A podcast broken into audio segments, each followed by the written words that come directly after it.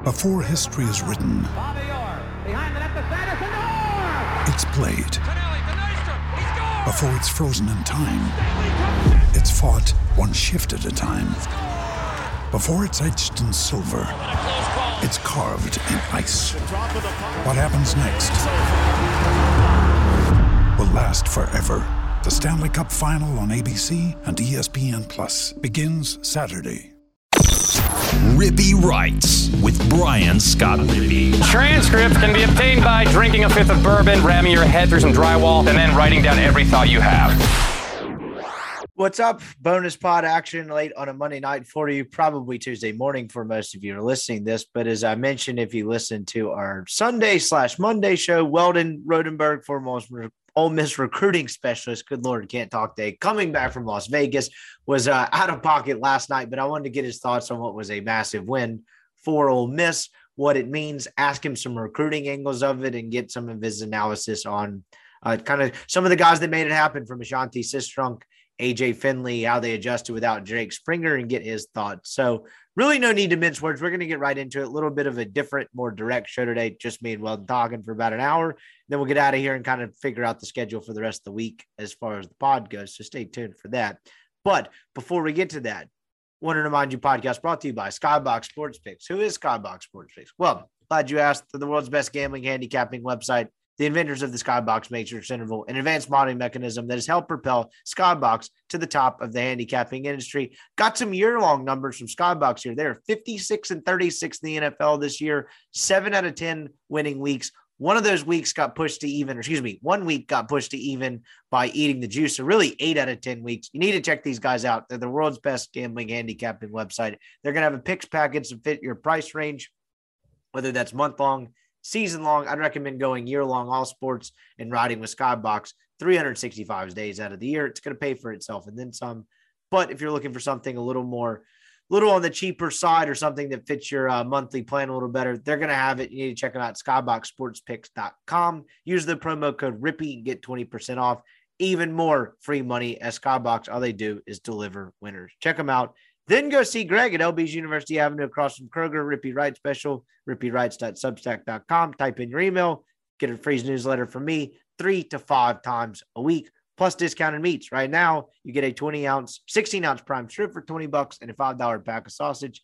That's a hell of a way to kickstart your football watching weekend. Throw something on the grate on the grill and enjoy the games and some delicious meat from LB's. They got all kinds of sausages, seafood, lane train special, bacon wrap filet. Greg's got it going on. Check him out, LB's University Avenue across from Kroger. Here's Weldon. All right, Weldon Rodenberg back from the desert. Looks like he had a big weekend. None of you can see him out there. Um, but no, Chiefs, uh, what Chiefs Niners, excuse me, Chiefs Raiders game last night, Sunday night football. You had a big weekend. Ole Miss had a big weekend. We had to get you back on to come get your thoughts about the game um, for a bonus pod for the people. If you're listening to this and hadn't checked out the Sunday show with Colin Brister, and Nick Suss, check that out. We got into depth, pretty in depth about what happened in the game with Nick Suss, then kind of overall some program stuff with Colin. You watched the game. Uh, you mentioned you watched a little bit of it again on the flight back. Uh, we'll start with the weekend though. How was the weekend? It was a ton of fun. It truly is the best place ever. um, I will say, uh, I mean, we we got there Friday night, had some fun. Saturday went to play golf at Shadow Creek in Vegas. Got very lucky to get on that. Um, pretty amazing course, probably the nicest, coolest place I've ever played. Um, I've been lucky to go to a few pretty cool places. Um, went to the Raiders game, which was whew, to say it was a um, a shit show would be an understatement. Not just you know having fun, but the rest of the world when it comes to COVID is just so different from here. It really is pretty amazing. I won't go into it um, a whole Oh, bunch, so but They were strict. Like you're saying strict on like mask protocols and stuff like that. yeah, I'll give it. I'll give a two minute story on what happened. So Yeah, go ahead. you go the, the stadium is like right on the strip it's beautiful from the outside and everything we get there get off the bus and the security ladies told us that we had to go to the tent to get our vaccination cards checked in order to enter the game. So it didn't matter if you already had your card on you. You had to go get it verified and given a vaccination wristband to get into the game. We did not know this. So we get there like 45 minutes before the game starts, have to go sit in a line of like 2,000 people, go through a tent where no one's wearing masks. They're huddling you in there just to get your vaccination checked. And they give you like a gr- green wristband if you have it, your vaccination, and then you get to not wear your mask and go into the game. No one told us this. so it was a, uh, a stressful beginning. And I'm not, we're not going to get into politics. I'm not an anti vax, anti maxer at all, but it was just a total shit show. And I just was not expecting it. It did not take away from the game. It was fun or the trip, but it's just, it really is crazy how different that side of the world is compared to um, Houston, Texas, to say the least. No, I know what you mean. And I don't even think that's political. I'm kind of fascinated about the verification of the COVID vaccine card because I mean, how I'm sure yours is just like mine. It's just a piece of paper with whatever the whatever they wrote down the guy that gave you the shot at the pharmacy, right? Like it's, Right. it's not like it has some QR code or barcode. I thought that was reserved for the microchip they stuck in me so Bill Gates could start watching around what I'm doing. All it is is a piece of cardboard. I like how do you I understand that I've seen crazy stories of people selling fake vaccination cards, but the fact that you would need to go to a separate location to have it verified, that I've never heard of that at sporting events. Maybe it's just because I'm not in tune with anything on the West Coast. Yeah. But when you said that, I thought that was bizarre. That just seems unnecessary to send you to a tent. So, like, what is the? Were they just like looking at the front and back? Like, what was the verification process like? So the concept makes sense. It's basically just a first checkpoint so that instead of going into the game and having them have to go through security, check your tickets, and check your vaccination, you kind of knock this part out first. And then we basically just walked into the game. I mean, there was no line. So that concept made sense. But it was just like the way they went about it didn't make a whole lot of sense by like not informing anybody. We had no idea. No one at the hotel with that we got in the van with had any idea. So we were just incredibly caught off guard. The line was outrageous, even though it kind of went semi efficiently. And it just, you know, it's these massive tent and no one's wearing masks. So it's like, why are we doing this in the first place? It, was just weird. And, and, you know, you have to wear masks inside the casinos and stuff. And I, I mean, I get it, but it just, it was like a little shocking since like in Houston, you don't have to wear a mask anywhere. In fact, they like almost frown upon it. So Oh, it was, yeah. it was off-putting and a little weird, um, but it did not take away from the trip at all. But it was just a kind of an interesting viewpoint for people that probably haven't had to deal with that in a long time. It was like, damn, like this is still going on places. And the game itself was a little weird. Um, so I was kind of halfway paying attention to it last night. I was so tired from I told the travel story yesterday on the podcast, whatever. I was kind of exhausted and we had Yellowstone on. But as I had kind of that on like the second TV, the game, and it, that game just felt weird from the start. And I think the play, obviously, that everyone remembers DeSean Jackson just forgetting which way he needed to run. That game, entire game felt weird. And then, you know, Mahomes kind of did the whole like, oh yeah, I'm still pretty pretty good at this shit type of thing. Yeah, I'm pretty convinced uh DeSean, you know, gets to Vegas first game and decides that he's going to run the wrong way and fumble out of nowhere, you know, and just makes you think a little bit. Yeah, no kidding. little- Fresh little off the heels of a. Monday night football game that might be the greatest cakes for fixing a game of the last half. just a little last decade. Yeah, and um, the stadium's really cool. It's a lot cooler from the outside than it is on the inside. I think they've probably got a lot still work still to do on that thing. Um, 40% Chiefs fans, I would say. That is a neutral site game. There is no home field advantage for the Raiders, for you betters. Not a single second of home field advantage. Okay, that's good to report back. So it doesn't sound like it's quite Chargers level, but it's it's, it's in that neighborhood. That's interesting because I mean there are tons of transplants in Vegas. That would make sense. Yeah, I mean, we're sitting around people, and like the people behind us are like, "Yeah, we're from South Dakota. We have season tickets." The people in front of us are like, "Yeah, like we this is our first game." I mean, there's just it's just a hodgepodge of people there, and majority are Raiders fans, but it definitely doesn't feel like it. Interesting. Um, speaking of the stadium, talking about like kind of what everything process going in, you did not have any of that the Ole Miss game. But one thing, it's probably a good place to start as any. So Ole Miss wins. uh, what 29-19. The first thought I kind of had yesterday with with both Suss and Colin was talking about just the day that was for Ole Miss. We don't really need to rehash the game day thing again, but you've been back to a game this year. One of the things I noticed, um, and then we talked about a little bit on the post game show with Ole Miss is the games are much uh, more fluid in terms of like it feeling like a production. There were a lot of times during the Luke era and really partially times during the Freeze era too. This is not even really specific to Luke at all. It's more of a Kiffin staffing thing, or maybe it's just marketing in general getting better.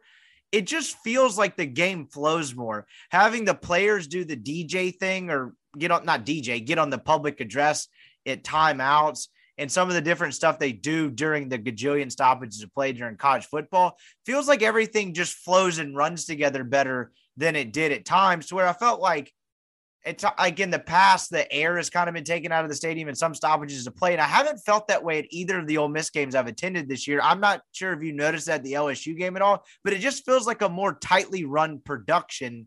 And some of that, if not all of it, has to be Kiffin's tentacles and just his always be marketing um, kind of persona.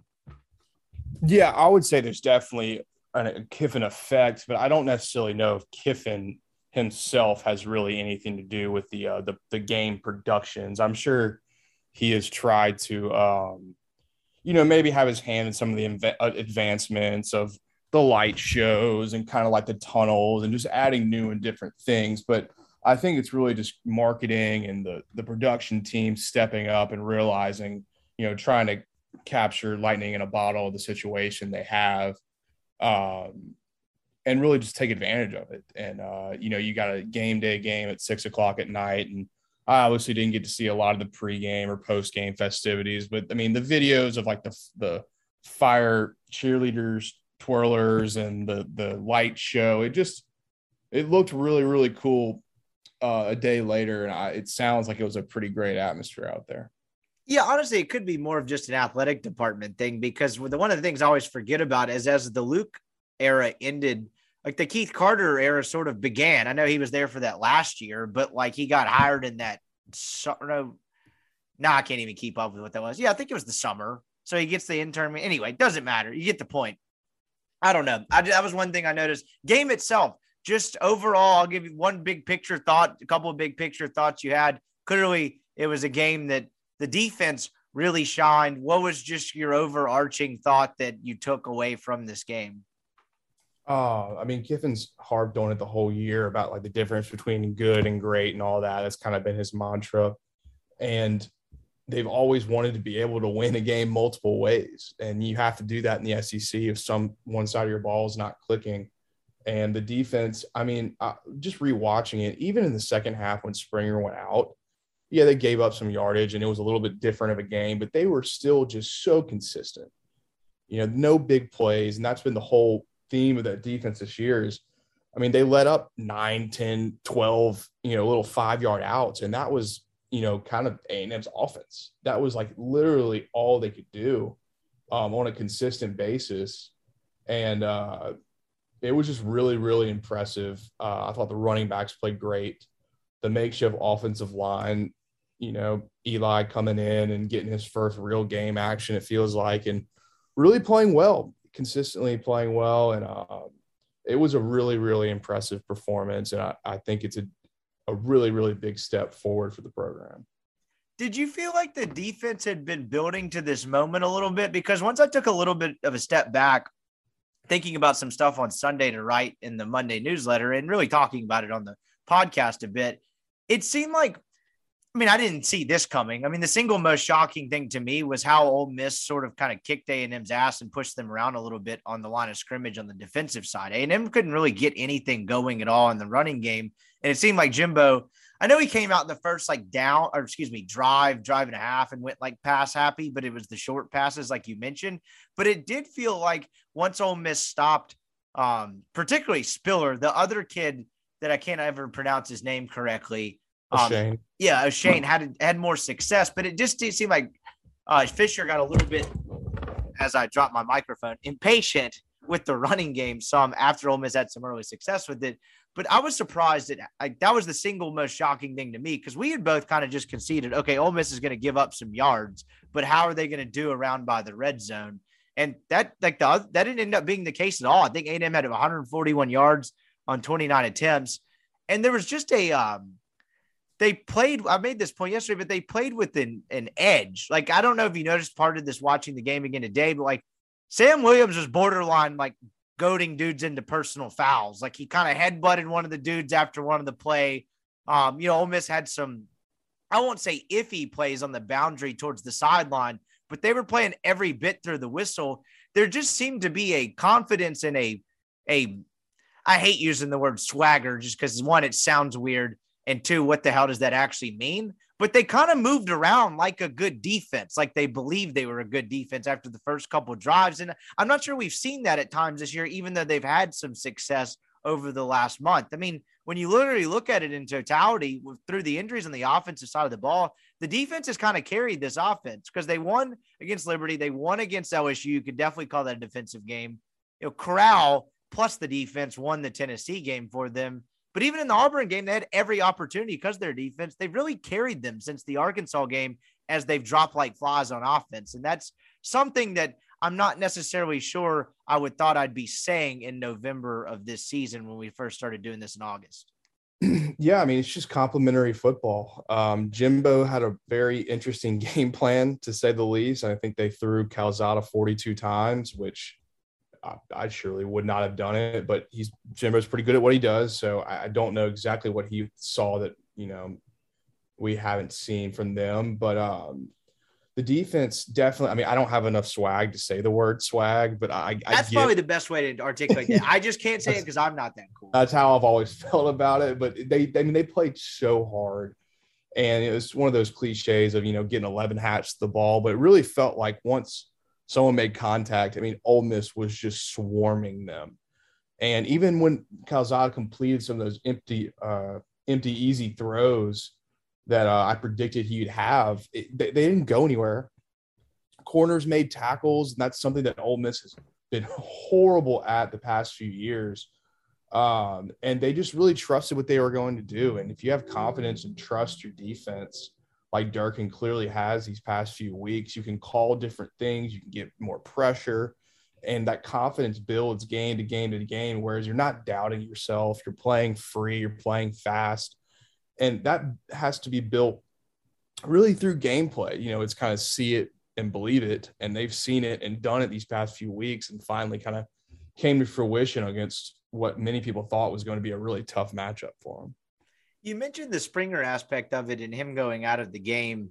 And yeah, I was like you, I was like, yeah, they gave up some yards. But when you look at it, and I noticed this a little bit more watching it the second time, they gave up. So he goes out of the game and they gave up, I think, the field goal drive and then the touchdown drive. And so it's like, oh shit, here they go. Like 15, 13 offense isn't doing much. But as they were having to make the adjustment to move a couple guys around, Otis Reese slide back over, looked like they did a couple of three linebacker thing, uh, some three linebacker stuff. I know Tashim Johnson didn't play in this game.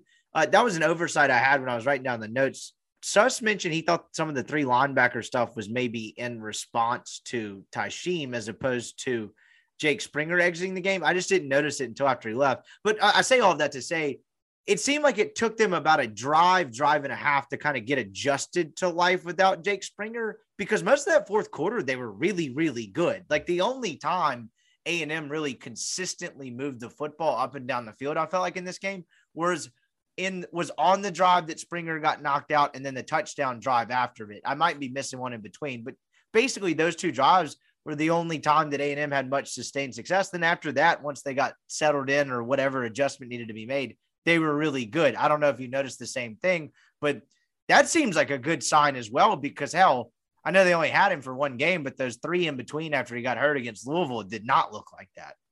No, absolutely. Um, I mean, it always takes a little adjustment. You're moving players around, and it seems like, you know, when Springer comes out, he doesn't have like a set backup. It's more of a, all right, we're gonna have to change the whole defensive right. personnel, um, which isn't totally unnormal. You know, if like a, a, player from an NFL team goes out, they don't have an official backup. You, you play more nickel or more dime or something like that.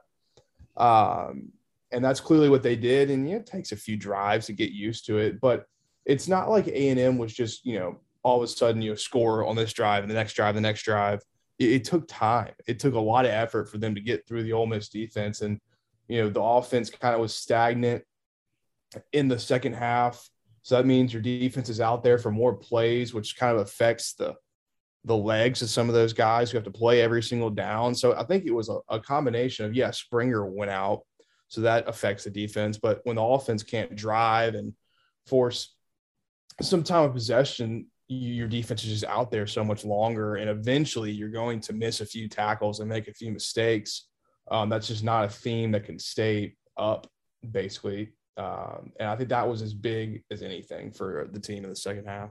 I wrote today that I actually didn't put out the Monday newsletter till right before we started recording, but it felt like in the stadium. I mean, I know it felt like this in the stadium, at least my section. I don't think I was alone on this you kept waiting for the proverbial dam to break. Okay, the offense isn't doing anything. When is this defense either going to wear down because they don't have depth, or when are they going to finally let a big play slip, or just A and M's going to finally figure this out and retake the lead? And that never happened. And I think that plays into something that I was talking about again, writing today was I guess the perception of this defense changing as the results have come. You know, a lot of times, I mean, you see this, this is just kind of what we do in the media or content sphere is when something happens. I think the NFL is the best example of this. It takes us three or four weeks to catch on to it. It always seems like we're a couple weeks behind a development. And now you've had three or four weeks in a row where this defense has played pretty good. Do you think they're per, like the way this defense is perceived is changing because they kept waiting for it to break and something bad to happen, or them just finally, you know, allow a touchdown? And that never really happened. They sustained it throughout the course of a game. And if this had happened against Louisville and then again against Austin Peay and Tulane, I wouldn't have like expected something like that against Alabama or whoever the SEC opponent would have been. It doesn't matter who it is, I guess is my point. To where now, like I think I might expect it a little bit more. Like it just seems like they are much more of a good defense as opposed to, oh, how did this happen once? Can they repeat it? If that makes any sense at all yeah, I think the story has definitely changed on this football team, and it takes some time for, I guess, fans and even some media to, to see it and get used to it. But this is a good Ole Miss defense. It uh, they play their ass off. They don't give up big plays, and uh, I mean the standards for defense in college football have been lowered pretty significantly just because of how the offenses are run and how much more talent there is on offense and the rules that benefit the offense if your defense gives up 26 points a game, which I think is what they've been doing at least around that for the past five games, you're a good defense. That's I mean, you can't and not everyone can be Georgia and give up like less than 10. You know, they're probably around 50th or 60th in the country. And before the season, we said if that was something that they were at, that, that kind of ranking for total defense and scoring defense or whatever, this team had a chance to go nine and three or 10 and two and that has really kind of come to fruition and it was offense early but lately as everyone has seen it really has been the defense kind of carrying the boatload for the team not everything they have not been carrying the whole team but really kind of stepping up and playing complementary football whereas it used to just be offense and defense surviving and when you look at this season in its totality to this point so you're through 10 games it's really only you could make a case and there's context to be added, and it's not like a concrete. Like, I'm not throwing out a take here and expect it to be taken as fact, but it really has just been the Arkansas game. I know they allowed 42 points or whatever it was to Alabama, but as we pointed out at the time, there's when the game when Ole Miss got just absolutely boat raced and it became 28 nothing or whatever it was,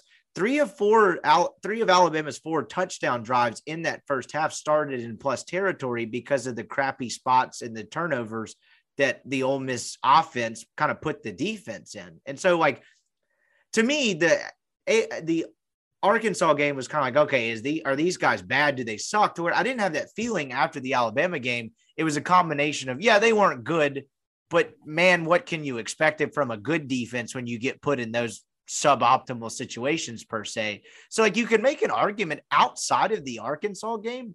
They've been pretty serviceable in pretty much every game they played this year. If you want to throw Alabama in kind of the in between category, it's kind of whatever lens you'd like to view that game through. But outside of the Arkansas game, it hasn't been kind of the the knife through butter Swiss cheese uh, Ole Miss defenses of the past. They've been pretty good for you know eight nine games, depending on how you want to look at it.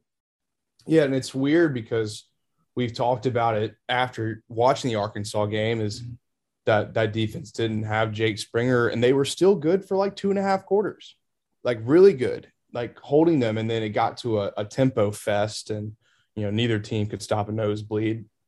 That was like the 95 play game, right? Wasn't Arkansas, didn't they have something ridiculous snap count? Yeah. And it, Ole Miss did too. And it was just one, it just got to a weird game. And yeah, the defense did not play well and they were conservative and didn't mix up a lot of things, but they were good for two and a half quarters. And um, the Alabama game, you know, we the defense was put in terrible, terrible positions because of the fourth down stuff. Three, four drives in a row in that first half, and you know, the, Alabama, they're still, I guess, a little bit more mortal, but they're incredibly talented. So it happens, and they they've stepped up to the plate. DJ's done an amazing job, and it's kind of really changed Ole Miss's season the way they've played. All right. So one question I probably should have asked this three months ago. What was the deal with the code defensive coordinator titles and what's with the dynamic? Because like it was very much pitched as a I say pitched. It was I, I left so early on, it doesn't really matter. But what is like Partridge's role versus Durkin's from like the like I know you weren't around it a ton, but just could after that, like what is the what does the code defensive coordinator role mean? Because it is Durkin's defense. I'm just curious what the reason for the title is. There's always uh, tons of different reasons for titles. The the majority of the reason in all of college football is just for a different pay. You can get paid more if you have a co-defensive coordinator role, but but Partridge has a huge role in that defense. Um, he's not calling the plays and calling the defense, but it comes to strategizing kind of being the manager of the defensive side of the ball, kind of the general manager of the defense, not necessarily from a recruiting standpoint, from just a an overarching standpoint, helping DJ, and they have a a good relationship and a lot of trust with each other. So it's a good combination, but it definitely is DJ's um, defense does Chris specialize in one area, or is it just kind of like you mentioned, just a kind of a back and forth, bounce it off him type thing? Then obviously they recruit, but I was just curious if he like if there if he had an area of expertise. Yeah, he um he he's back there with the safeties, and he, he he's I think he's coaching DBs and safeties, and um he does a lot with the scout team as well. So he's dealing with a lot of the younger guys. Um, he's kind of all over the place, but I, I think he's coaching safeties. I was just curious about that because I know, like on the surface, it sounds like a dumb question, but like in the Freeze era, like I think Luke at one point when Freeze was here was named like he was technically a co-offensive coordinator. But like the example I'll give, the way that was pitched when they were hired as co-defensive coordinators, we had an off-the-record meeting. One of the last things I went to before the pandemic, and I kind of left the job, where we were allowed to talk to Kiffin and the coordinators um off the record for like an hour, did some lunch or whatever. I don't even remember. There was nothing noteworthy from it, but Partridge and Durkin came to where it's like if we wanted to talk to Dave Wommack, and I know it's a little different because it's Freeze's offense, like Matt Luke was not coming as well. We are not coming to ask him about offensive scheme stuff. So that was the main reason I was curious about that. But anyway, kind of back to the game. As good as the defense was, you mentioned the the Jake Springer aspect of it and them adjusting when when he went out another guy that really emerged in the second half, and I didn't notice him playing as much in the second half. Ashanti Cistrunk, you could argue, made the two biggest plays of the game. It's 15 to 13. A&M gets the ball in their own 14 or own 12, something like that. He, if I'm not mistaken, was the guy that batted Calzada's first down pass and almost tipped that sucker up and picked it off. And then was Johnny on the spot on the second play to where he like he didn't like undercut the route or anything, but he was sort of on the guy you know, right as he caught it, if you want to use the white on rice cliche. And what happens? The guy tips it, and all of a sudden the ball ends up in his breadbasket. So it's a great play either way. He, what is kind of your read on what you saw from him as a player when you were there? Because he's seemingly gotten a lot more playing time both in the second half last week, but it, you've you've sort of seen, I would say, little teases of that over the last three four weeks or so when you kind of look at some of the snap count stuff.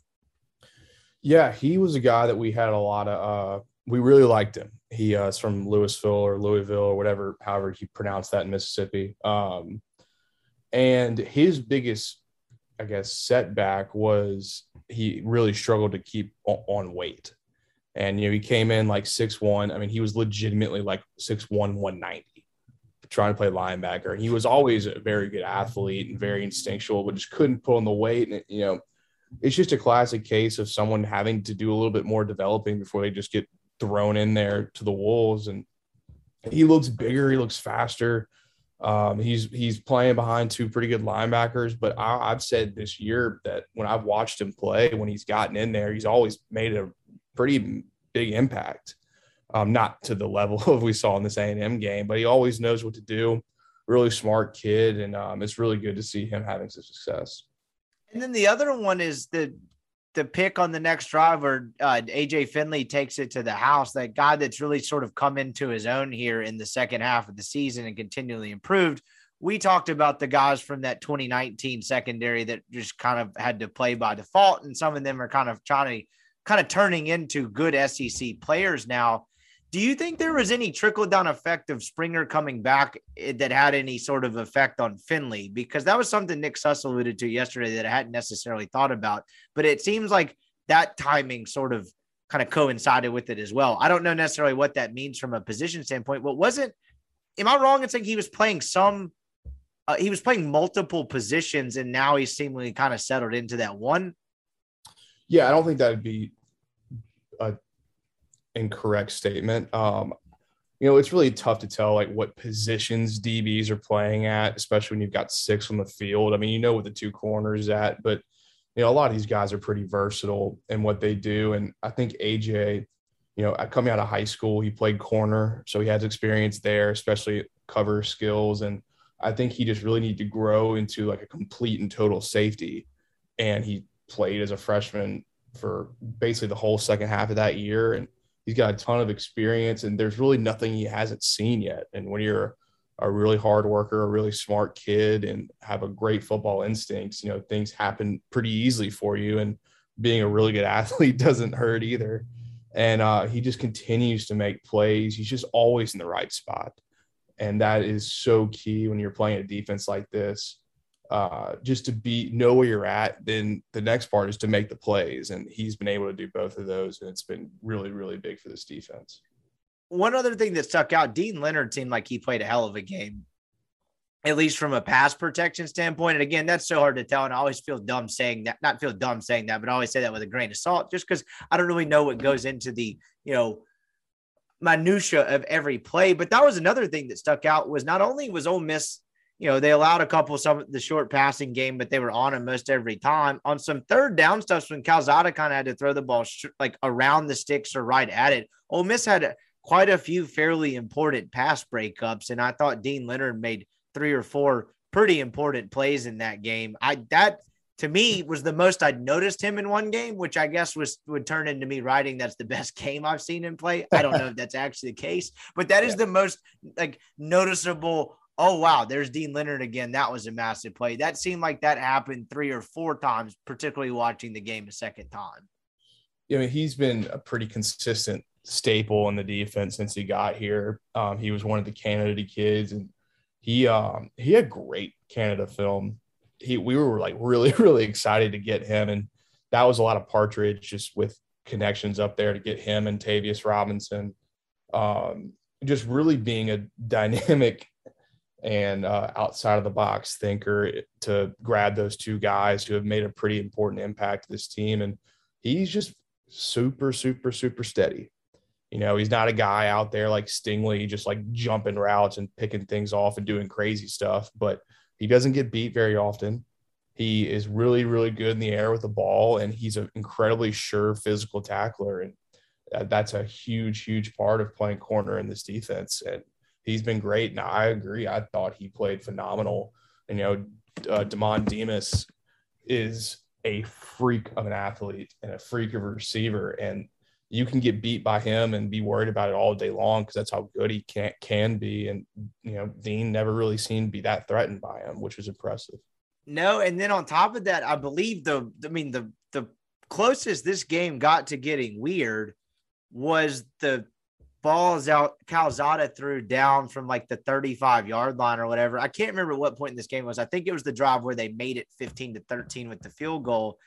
And I believe he was going down the right side and Battle felt beat a little bit, but kind of caught up enough to it to distract him enough. It wasn't a clean drop. I wouldn't say that was some sort of Jalen Ramsey. Holy hell, how did he get to that play? It looked like there was some se- separation there, but Miles Battle had a pretty important play there to go. That goes a touchdown, and all of a sudden that's 18 15 or 16 15, whichever one would it end up being. That that turns into a completely different game. So I thought it was a pretty damn solid game by the secondary as a whole. And, you know, I mean, Jalen Jones is not like a linchpin in this secondary at all, but I don't know what his injury status is. I didn't even really have him on my radar as playing in this game, given the way that injury looked. And they didn't have him and they didn't have Tysheem Johnson.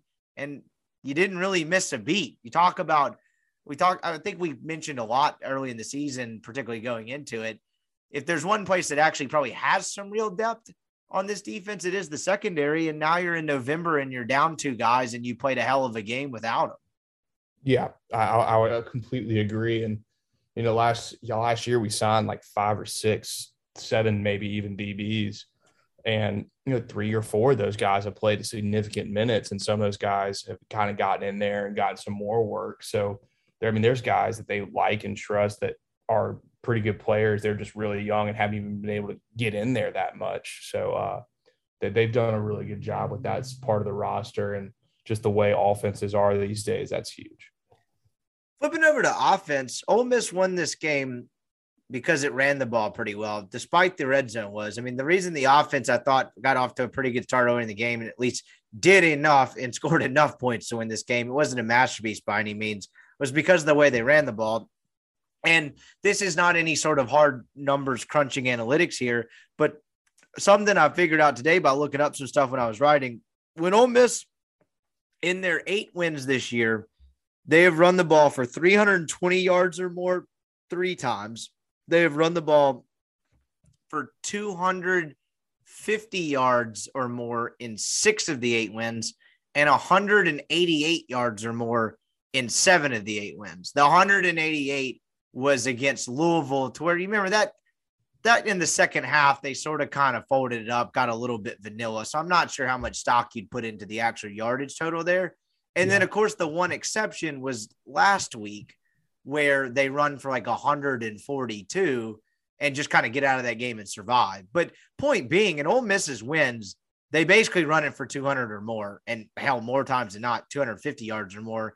And in the two losses, they've run for 141 and 78 again, or excuse me, 157 against uh, Auburn and one and 78, excuse me, just like not 178, 78 against Alabama. That can't be a coincidence by any stretch. That seems like a pretty good indicator of what makes this offense go. And look, I know there's injuries and all kinds of other stuff that go into it, but seems pretty simple. When this team is running the ball well and they can get around that 200 yard mark, they're going to have a good chance to win. And when they don't, they're not going to look very good while doing it, even if they do have a chance to win. I think you saw that against Liberty. Right. I mean, this is kind of the staple of the offense. It's the philosophy. It's it's run the ball, run the ball, run the ball, and then if they stack it, then you kill them over the top. And this whole year, even when they haven't run the ball well or efficiently early, they, they've stuck with it. And Lebby has kind of refused to do what many will do and just say, screw it, we can't run it today. We're just not going to try. And he just sticks with it, keeps it going. And I think this was Ealy's, I think it was his career high in yardage, but I really do think it was his best game as as a rebel by kind of like leaps and bounds. He was physical on the inside, um, kind of got some of those efficient, you know, three, four yard runs that could have been one yard. Um, he broke open a few, made some guys miss, ran over a guy. I mean, it was just he did everything, caught the ball out of the backfield well. And when you have him playing like that and trusting what he needs to do, it just makes everything so much smoother. And, you know, I think the offensive line kind of fell off a little bit late. And I think that's a, a credit to how good A&M's defensive line and front seven really is. You know, they had a tough start, uh, but kind of settled in. And even when they did, Snoop came out and kicked them uh, in the teeth a little bit towards the second half. I mean, they just really played a complete running performance offensively, um, which is what they've been trying to do all year. And sometimes it's worked really well, like you said, and sometimes it hasn't been as pretty. Ealy finishes. I think you're exactly right. I think it was by far his best game here, and he finishes what with 24 carries and like 150 something. I had it up a second ago, but I have I think I exited out of it. But it doesn't really matter. The we talk. It seems like we come back to this every week. The rushing disparity in terms of like who gets the ball and when. This week you see Jerrion Ealy 24 carries, 152 yards, 6.3 yards per rush. Then Henry Parrish and Snoop Conner go for nine for 58 and 11 for 55, respectively. I thought it was one of those situations like LSU where all three made a pretty sizable impact in the game, but clearly Ealy was, I mean, he got more carries than both of them combined. I'm curious. We talked about this at different times this year, and they fared great against Arkansas without Ealy. He, I think he was out of that game with a concussion. And we were talking about at times like maybe you just do the whole Snoop Conner Henry Parrish thing and mix Ealy in to where now it seems like do you put any stock to the fact that you need to feature Ealy and work the other two guys in? And I know there's like two games left in the season, so this might be a moot point, but it just seems like that guy, when he kind of gets into the second and third level, he's very hard to catch in general and slow down before it turns into 30 to 50 yards thing. And I'm just thinking about it from an odds perspective. The more carries you give that guy, the more chance he's going to bust a home run type of thing. Like and also, it seemed like he got better as the game wore on. When he got to that 13 to 15 carry mark, he seemed like he was even better. I'm just curious if you have guys like I wouldn't necessarily think you think of Ealy as like a volume back or whatever, where it's like like the Derrick Henry, where it's like get him nine carries where he's even kind of like lubed up, go like and kind of warmed up in this game. yeah. But like, do, does do you think there's an element of that to Ealy at all? Because in the games where he's totaled the most carries, it have been his best games by far. I think this is the the the Ealy that they've wanted the whole year.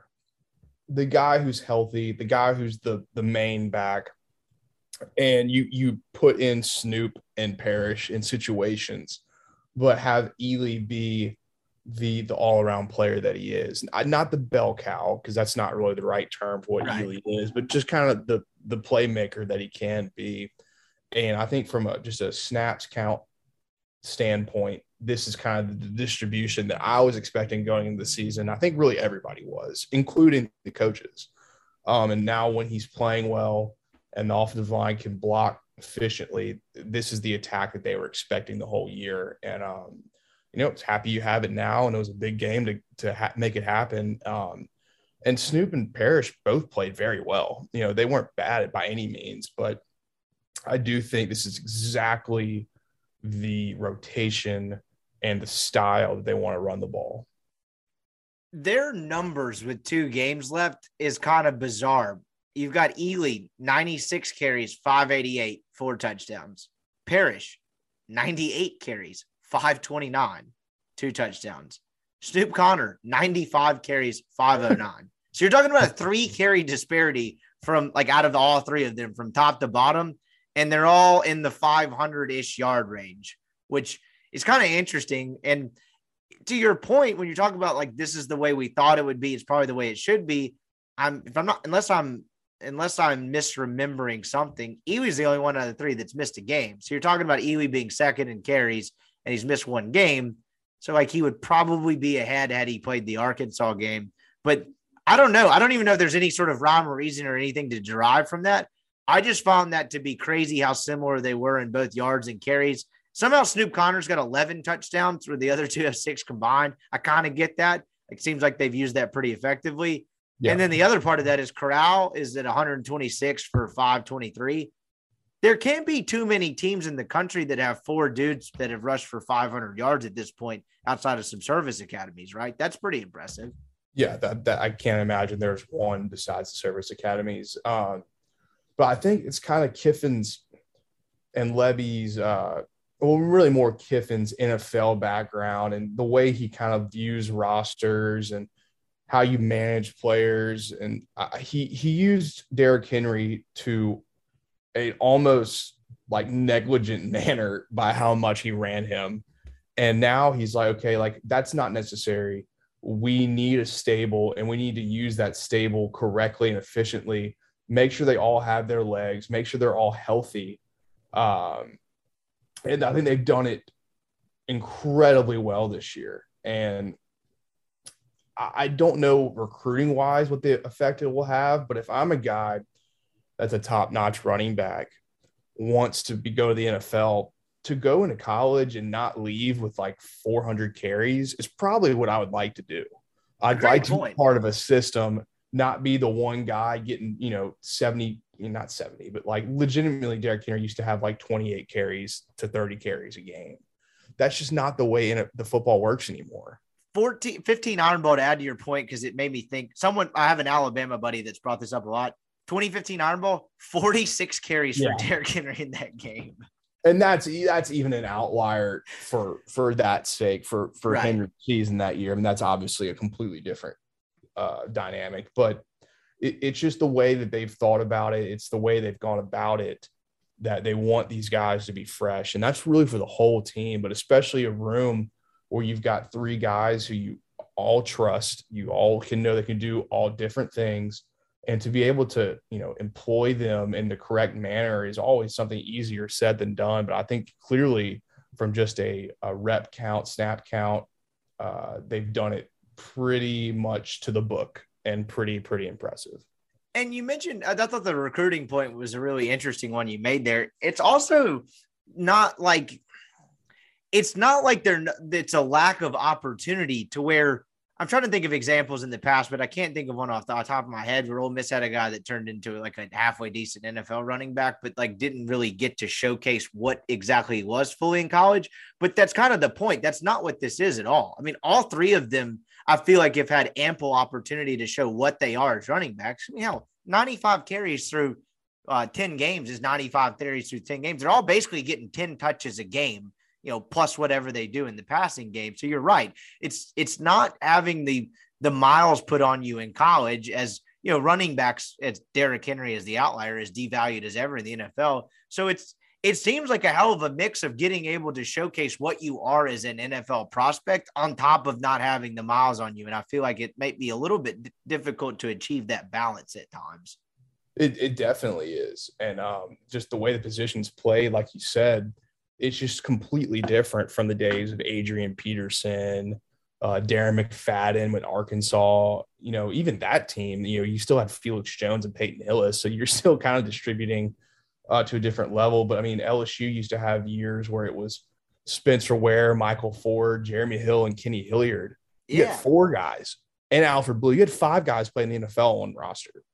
Um, that's like the goal and exactly what you want to get out of your team. And I think they, you know, necessarily may ha- may not have been exactly that, but it's been damn close, and um, it, it's been awesome to see. I think it's exactly what they envisioned in the beginning of the year when you heard Lebby talk about Ealy and how much they knew they needed to give him the ball, but they knew they trusted the other two as well.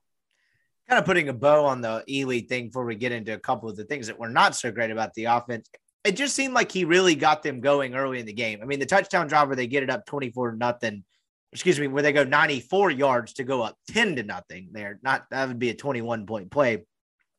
They're kind of backed up in their own territory, and he breaks through some contact and busts one for 24. And so now all of a sudden you're one play in, you're at the 30, and that completely changes the drive. Like, yes, it's a 94 yard drive or whatever they had to go do, but when you bust it on a pretty basic run concept on the first play, it's basically like he took over at the 30, as dumb as that sounds. I just think not having to work to get out of their own territory was huge on that drive. And I thought there were three or four runs he had early in the game that really seemed to get the offense in a flow and a rhythm. And the other aspect of it, which I this is not a perfect analogy, but I dubbed it the chicken and the egg thing in the newsletter today. They ran the ball well, and guess what we saw for the first time in three weeks? Tempo really torched A&M early in this game. And there was even before that you could even tell there was an established like like they were establishing the run well. There was an effort to go fast, fast, fast. And I'm curious what you think that was. Do you think it was more health? Do you think it was more okay, these are two contrasting styles, let's be more of the extreme than the what A&M is? Or is it something else? I, I, had a third option that I thought wrote down yesterday, but I can't remember what it was. What do you think went into the fact that they were able to so effectively use tempo where you've seen them get bogged down at times the last month? Well, I think they had a lot more of their guys back. You know, Braylon played a lot, Drummond played a lot, and Mingo suited up. I don't think he really got on the field, if I remember correctly. He did not play, no, but he yeah, was dressed. Yeah. So when you finally got your receivers out there that know exactly what to do tempo wise, and if that's the game plan you want to implore, you're going to do it effectively when you've got everybody on the same page and you don't have backups in there. I mean, they were going as fast as they've gone the entire year. And, you know, I think Kirk even said it like, you know, A&M, you can practice it, but you, you can't do what they do. You just can't, not, no scout team can do that. Um, and it killed them early. And honestly, uh, if they had been a little bit more effective in the red zone, uh, it could have been 31 0 at halftime and it could have been game over. And that's all they needed to do. But the tempo killed A&M. You know, they're, they're snapping the ball with like nine, 10 seconds. You can't even call a defensive play in that kind of time frame. Uh, so it, it, was killer. Uh, and it was exactly clearly what they wanted to do early. And if they just capitalized, it could have been lights out pretty quickly. Yeah, you're right. Because I mean, they get down pretty much to the not inside the one, but they got inside the five three times and only got one touchdown out of it when that tempo was really crushing them. Because you had the Corral fumble way the hell back where they sat on it, and then you had the fourth and goal to Casey Kelly that didn't work. And then, I mean, to A&M's credit, they they pushed him, but like it took Ole Miss on their first touchdown to fourth down. The Drummond slant or whatever that route was took it to fourth down. But you're right, if they turn those into touchdowns, which I think everyone listening out there, particularly if you're in the stadium, was like my God, how is this shit only 15 to nothing at halftime? I mean, Ole Miss outgained A&M 408 to 91 in the first half, and the score was 15 to nothing with 13 offensive points. I don't even know if you could do that again if you tried, but you're right. The, the running game and having the guys back probably helped the tempo more than anything. I think what you're talking, I didn't think about that earlier. We talked a lot about knowing what to do at receiver, having Drummond and Sanders out there that can the processing information thing with DeSean Jackson, like having both of those guys out there to line up and go fast, it seems to enable you to do that more than anything when having guys that don't. What did you make of the red zone struggles? I know that was a sore subject with a lot of people. I thought it was twofold. Should Ole Miss have been better in the red zone? Sure. But they got down in those weird situations inside the five twice. Ole Miss has not fared well in those all year even when they were fully healthy. I know some of it is them having to reshuffle around the offensive line, but they haven't been able to run behind the guard and center and just run over someone for three yards the entire year.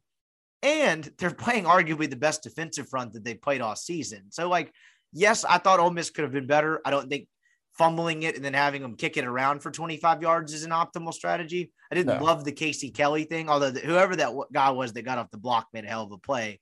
But I thought it was a combination of that and A&M just being really good. That's a really good defensive front that the cliche you make you they make you earn every yard. I thought it was a combination of that. I didn't think it was complete ineptitude.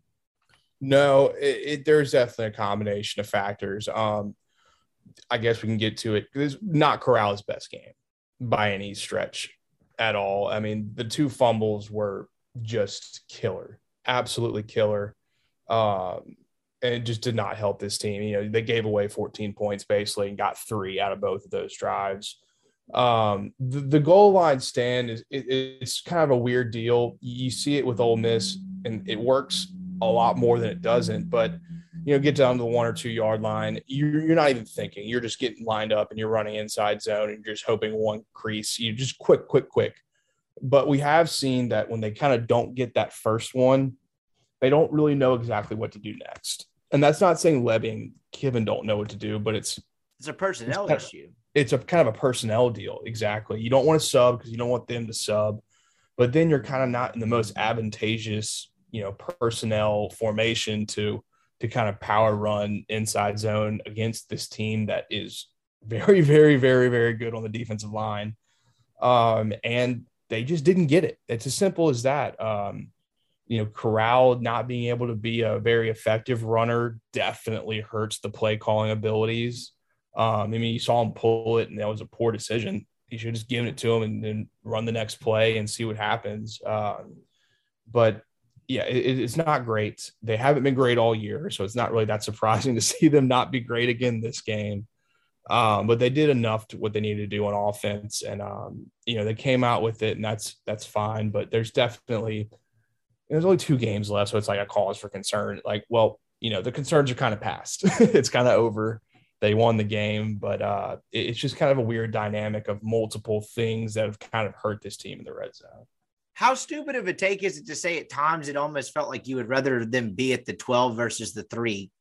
Because they got caught inside the five three times where you mentioned like, I mean, there's not a whole lot of passing stuff you can do. You have a quarterback to where it's not he didn't really factor into the run game much yet. Again, I'm assuming that's mostly a health thing, even though he mentioned after the game he feels like he could be close to on. Now he said this. He said he'd feel close to be fully healthy after another week, but like he's clearly not a factor in the running game.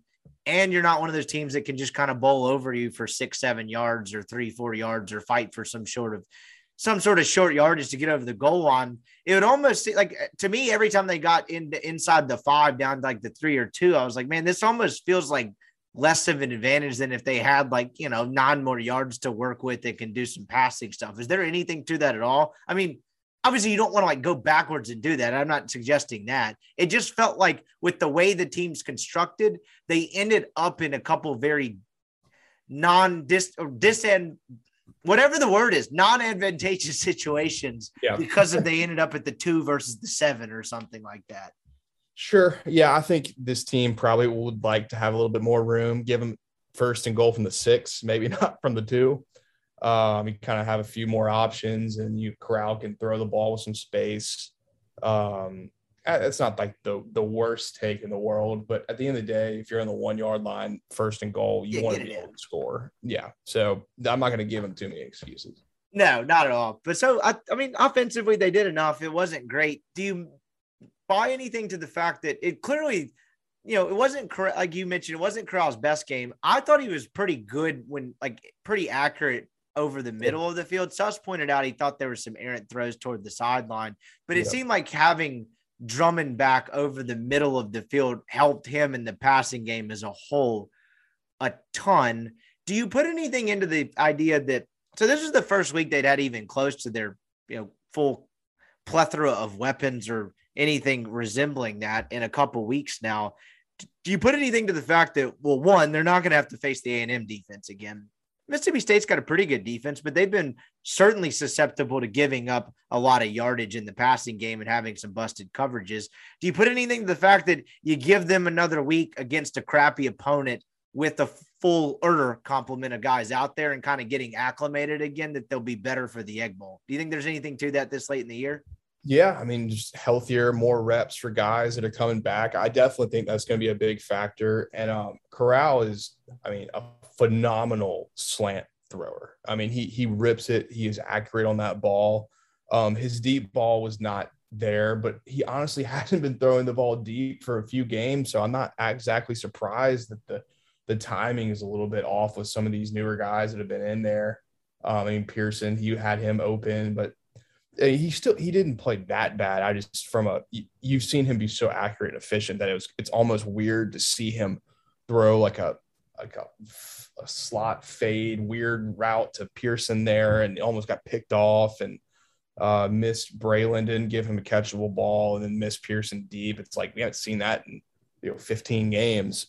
So it's just a little bit bizarre and really shows you how good he is.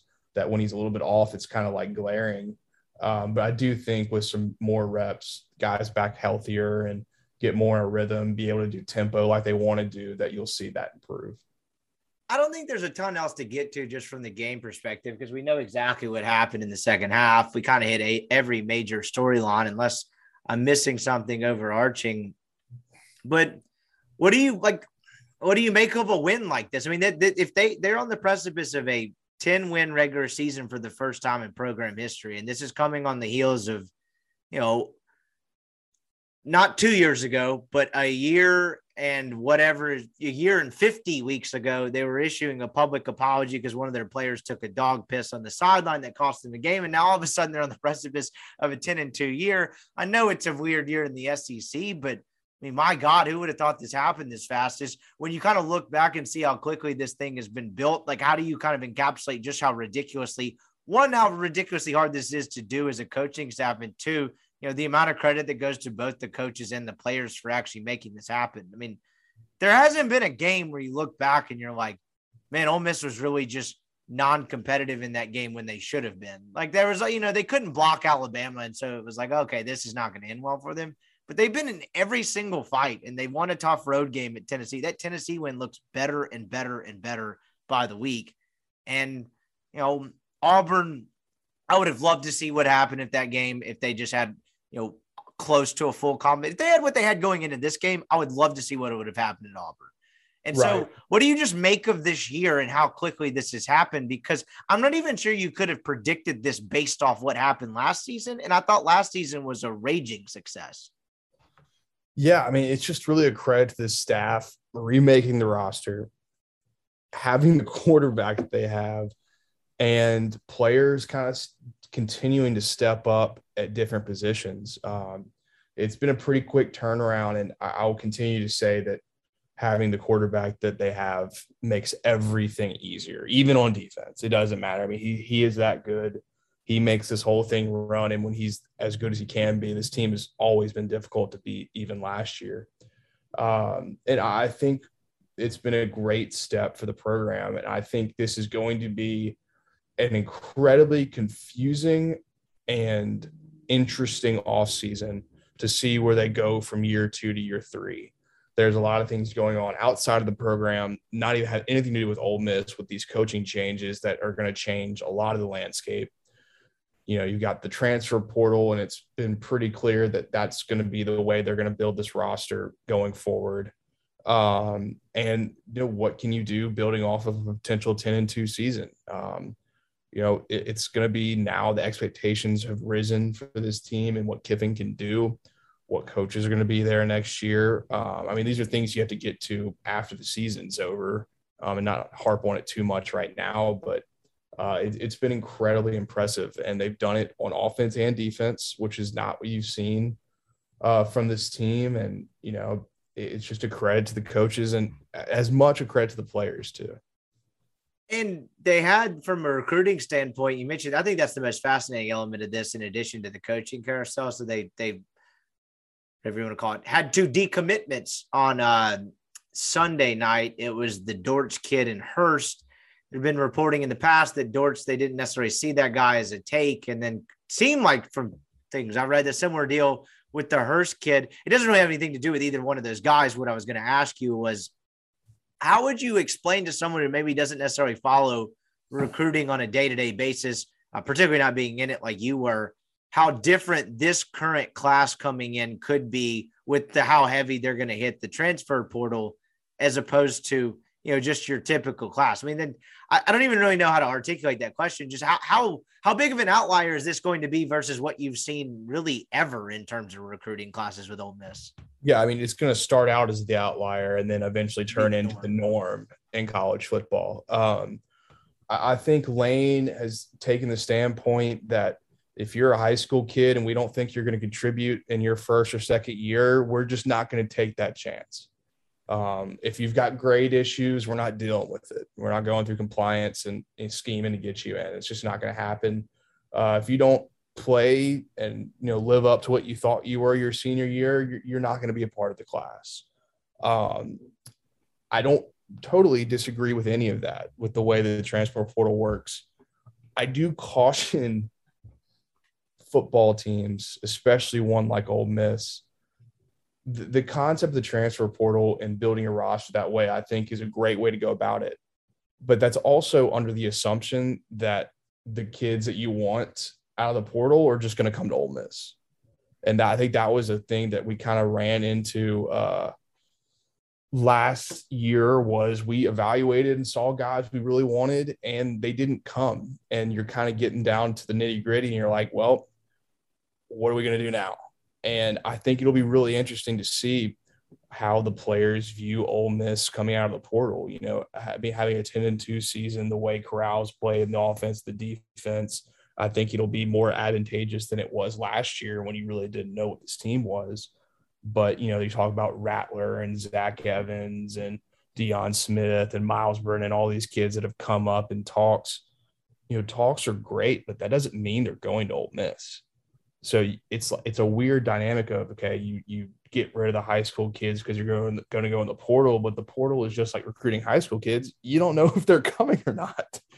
Uh, so some of the timing doesn't line up though, right? With the early signing period, because I know that like all that stuff happening right now is, you know, I, I think the buzzword is back channeling.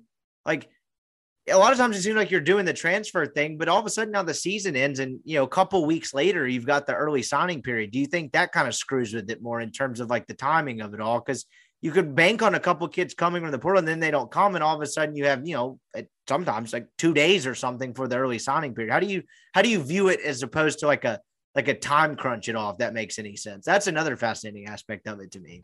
Well, that's what I've always said, and I think Kiffin's even brought this up. I think they're going to have to go to some sort of, you know, we're, we're big on soccer here, some sort of transfer window. I don't think it's sustainable with this portal to have kids jumping in mid-season and off-season and just all throughout at 365 days of the year because there's no control over it. There's no consistency. But if you have a a transfer window, transfer portal window that lines up with these signing period dates, I think that's one, it's better for the high school kids because now the coaches and these programs know exactly where they stand and where they can be scholarship wise. So you're not just screwing over these high school kids. And I'm not saying Ole Miss is doing that or anybody's doing that, but just the sport wise screwing them over by the way these rosters are going to be developed. Um, you'll just know exactly where you are. And I think we're going to get there. And I think that's going to be something that's pushed pretty heavily coming up. Um, but yeah, the timing is very, very weird. Um, and I know they've kind of offset some scholarships. Um, the NCAA has to kind of start to heal the wounds of this change. Um, but it's going to be fascinating. I think it's going to be the storyline of the offseason with Ole Miss and with really every single college football program. Um, what are they doing with high school kids? What are they doing in the portal? Um, I still think you'll see the elite programs um, the A and M's, Ohio State's, Georgia's, and A and M. They're not an elite program. Sorry, I, I, hate their fans. That's a new thing for me, and we can get into that. But um, oh, go ahead. It's as good a time as any new thing. Uh, well, okay, I'll get to it later. But yeah, go ahead. The teams that are recruiting at an elite level, I still think they're going to go heavy high school because they can. That's what they've done, and they've they've built that reputation that can still do it. Um, but I do think you're going to see a pretty significant change in the way these rosters are built going forward. Do you think that helps the non-blue bloods? You mentioned getting the the elite programs having them because it seems like if they're going to go heavy and get all the top level high school kids, as you mentioned, that are going to contribute in their first two years, presumably. But like, how do you view that in terms? Like, is it a the classic message board term is like, oh shit, the rich are just going to get richer. Is it that cut and dry? or do you think there's an opportunity to for other programs to recruit via the transfer portal and even the playing field a bit?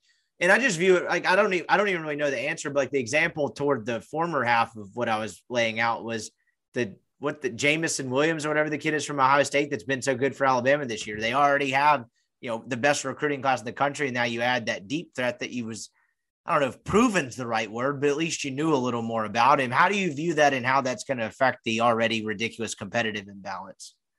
Yeah, I, am not really the one to say that this is uh, going to like spread the wealth by any means. I think this will be a rich get richer situation. Um, because if you're a kid and you're at what's a, what's a good program? Uh, if you're at West Virginia, you know, and you're leaving West Virginia and you your goal is I want to go play for a team that has a chance to win a national championship. That's what I want to do for my last year, my last two years.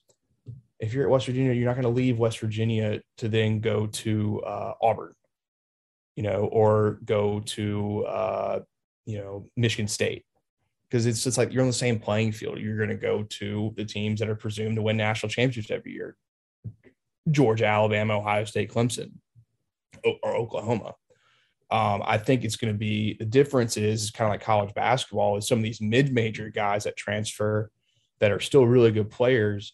That's kind of where the teams like the Ole Misses, Mississippi States, Oklahoma States, those kind of programs, you'll just get a ton of those kids, kind of like these mid-major kids that leave in basketball from Wichita State and VCU. You know, those kids go to like LSU in basketball it's you know that you kind of slowly build your way up. I, I, still do think if you've got elite players like Zach Evans, Quinn Ewers, these guys that are rumored to transfer, I don't see those guys going down or going equal. They're only going to go up.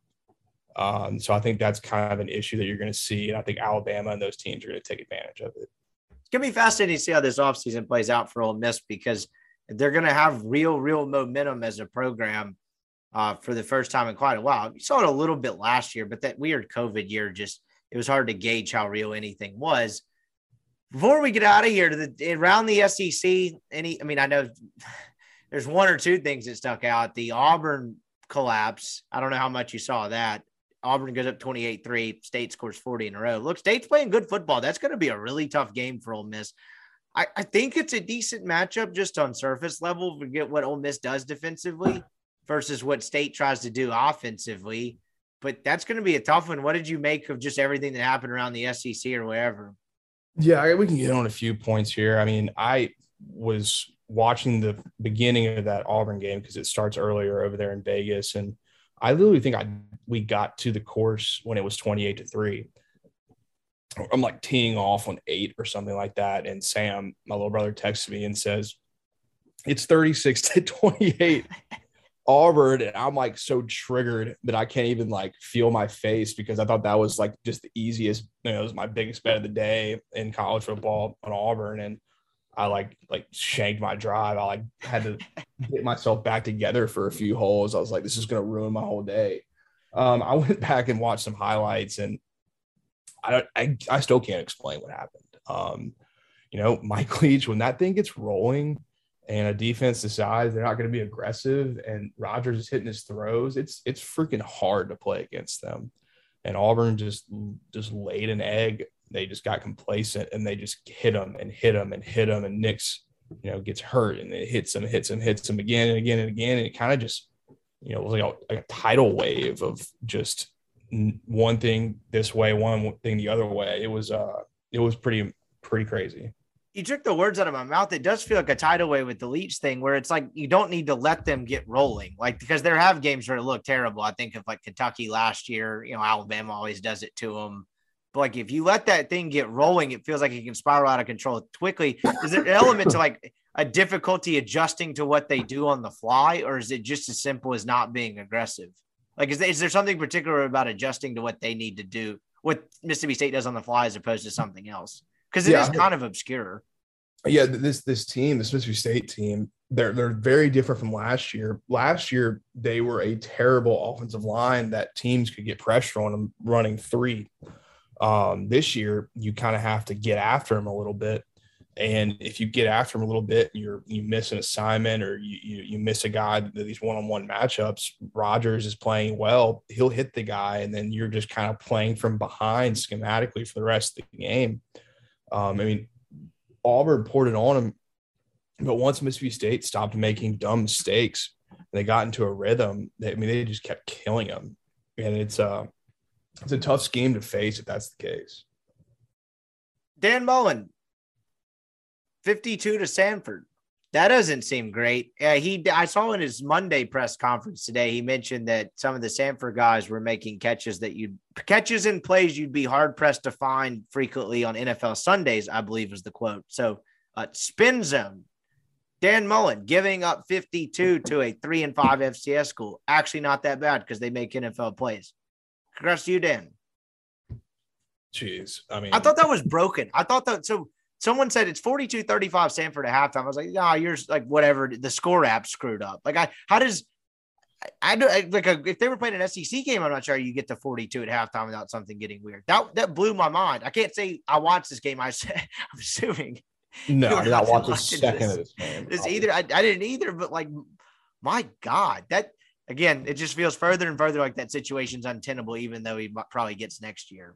Yeah, I agree. I do think I've st- I've gone from thinking he's gone to I do think he might get next year, but I mean, just a terrible look all around. I think it was the most like first half points an FCS school was like ever scored against a, an FBS school. Um, it was just embarrassing. I just don't even know how to explain it to be honest. And um, I don't know what's going to happen there, but it, it's just it's so rocky and it's so just feels so wrong in so many different ways over there. I don't even know how to explain it. So we'll see what happens. But I, I just I don't think anybody knows. I don't even think Scott Stricklin knows what he's going to do yet. It's very weird. I watched zero seconds of Arkansas LSU just because of the timing of the game. I was in the stadium, but Arkansas pulls out the win. Whatever. I don't know how much you saw of this, and now Ed has just gone on a. I'm going to tell everyone how awful everybody is tour. Uh, I mean, I guess he has nothing to lose, but man, I mean, he had a couple pretty pretty salacious quotes about um, about Jake Peetz. What did you make of just this game and everything that happened after? Uh, I mean, they, they went with Nussmeier. We, we watched you pretty good bit of this game while we were at dinner. Um, went with Nussmeier, and that kind of went exactly as I expected. It was a first year quarterback in an offensive system that doesn't work, making a bunch of mistakes against a pretty good team. Um, I just, man, I the game. Who cares about the game? I mean, good for Arkansas. It's a pretty big win for them. They're like seven and three, could easily be eight and two. Orgeron's comments, like how Scott Woodward is not just telling him to shut the f up after these games doesn't make any sense to me. I, I know this that he's a lame duck coach in a lame duck situation, and it's all going to be figured out eventually. But if I'm Jake Peetz, like, why am I even calling plays? Why am I even going to practice and doing what I'm doing anymore? If after the end of it, the head coach, who's not even really the head coach, is just going to, you know, eviscerate me in the public eye, like you know, Orgeron said he trusted Joe Brady and he knew there was going to be some adjustments with Peetz, but you made you made the hire because you're chasing the ghost of Joe Brady. You made a hire on a guy who didn't have the experience, and it's your fault. It's not, I mean, Peetz, yeah, it's not good. And there's no doubt about it. It's been really bad. But Orgeron, this is your problem. This is why you don't have a job anymore. Now that you can just, you know, recklessly place the blame on a guy and try to just, you know, for lack of better words, you know, f his whole career up, his career trajectory up because it's your fault you hired him and put him in a position to fail is so bush league, and it, it's honestly embarrassing. And uh, I, I, just, I, it's really just embarrassing for Orgeron and LSU right now that they let him do this. And it's, it's a shame because the kids are playing their ass off right now. They really are, and it's impressive that they are they're being resilient. I think Daronte Jones has done a pretty amazing job these last two or three games, um, kind of piecing this defense has so many injuries together. And all those storylines don't mean anything anymore because Orgeron's running his mouth on bullshit that he shouldn't be talking about because he's not the leader of that program anymore. It should be, you know, if Scott Woodward wants to do this, it should be freaking Scott Woodward at the podium after these games answering the questions because no one gives a shit what Orgeron has to say anymore. And he's just recklessly and freely saying whatever the hell he wants to after these games when they're losing. And it's all his fault. He is the head coach. He is the one that's gone one on one of six on coordinator hires. It's not Peetz's fault. It's just embarrassing. Yeah, you the last part you hit on was the the the thing I was going to add to. It. I think that's very well said. But like you're again, I, the Peetz thing hasn't worked. It's very clear. I mean, how they had if, if Peetz was good, they would have won the Alabama game. But yes. like he's the one that's one for six on coordinators. That's what I was going to say. It's like you're the one that's had a problem with pretty much every single coordinator you've hired there, except for Joe Brady. You caught lightning in a bottle. And so, like, to me, I'm not a big like pearl clutcher.